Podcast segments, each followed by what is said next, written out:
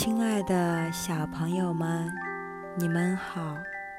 我是积木宝贝西安太白中心的凯蕾。今天我给大家带来的晚安故事是《小花子找快乐》。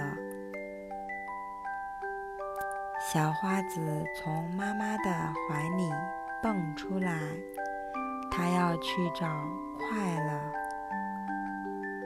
他问正在采蜜的小蜜蜂：“小蜜蜂，你快乐吗？”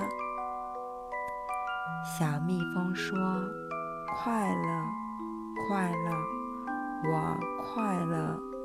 我为大家采蜜，大家喜欢我，所以我快乐。”他问正在跳舞的蝴蝶：“蝴蝶，你快乐吗？”蝴蝶说：“快乐，快乐，我快乐。我为大家跳舞，大家喜欢我，所以我快乐。”他问正在捉老鼠的小猫。小猫，你快乐吗？小猫说：“快乐，快乐，我快乐。我为大家捉老鼠，大家喜欢我，所以我快乐。”小花子请风姐姐帮忙，飞过草地。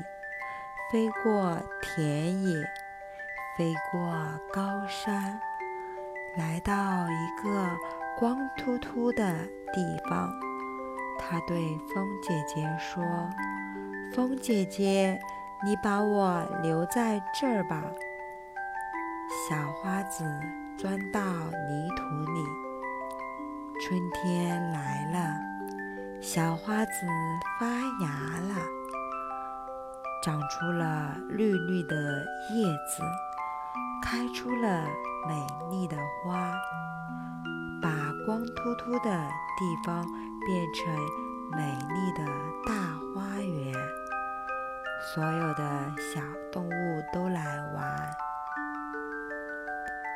好啦，今天的晚安故事就到这里了祝你们做个好梦晚安。